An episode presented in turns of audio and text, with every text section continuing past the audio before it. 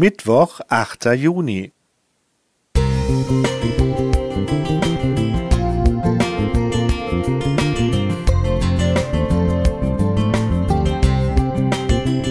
Ein kleiner Lichtblick für den Tag.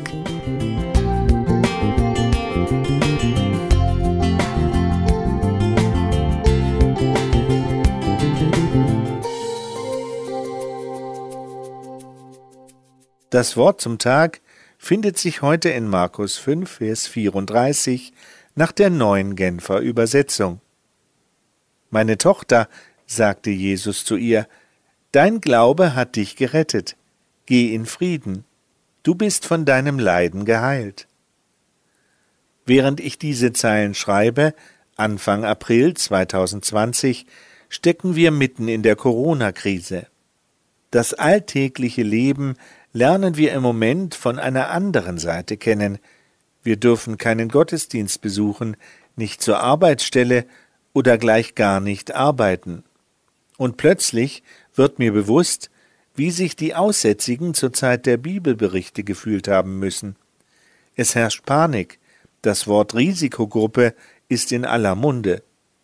Man kann nur Lebenswichtiges einkaufen, und selbst in den Supermärkten herrscht eine seltsame Stimmung. Unter diesen Bedingungen fällt es schwer, ein normales Leben zu führen.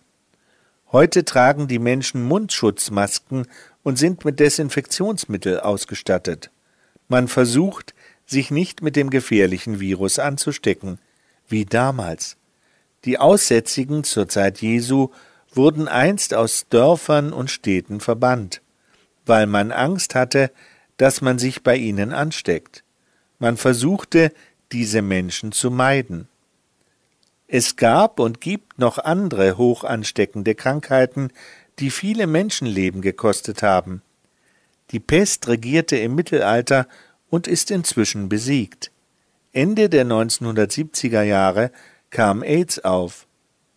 Und inzwischen redet fast niemand mehr davon. Aber was ist mit Sünde, diesem Tumor, dieser Seuche, dieser extrem ansteckenden Krankheit, die es schon im Paradies gab und die bis heute fortbesteht? Wie gehen wir mit infizierten Menschen um oder mit solchen, die Kontakt mit dieser Seuche hatten? Eigentlich hat es ja jeder, aber wir machen Unterschiede zwischen Mördern, Lügnern, Ehebrechern und Dieben. Wer unserer Meinung nach das Sabbatgebot übertritt, ist ein anderer Sünder als der, der Vater und Mutter nicht ehrt. Wir bewerten und kategorisieren Sünden. Wie ist Jesus mit Sündern umgegangen? Genauso wie mit anderen Kranken auch. Er hat sie geheilt und ihre Sünden vergeben.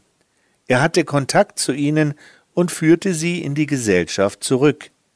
Zachäus, Maria Magdalena, der Schächer am Kreuz, Petrus. Jesus hasst die Sünde, aber er liebt den Sünder. Deshalb sollten auch wir den Menschen hinter den Sünden erkennen wollen. Das meint Begegnung auf Augenhöhe und nicht Begegnung als Richter. Gott schenke uns die Weisheit und die Weitsicht dazu. Holger Henschke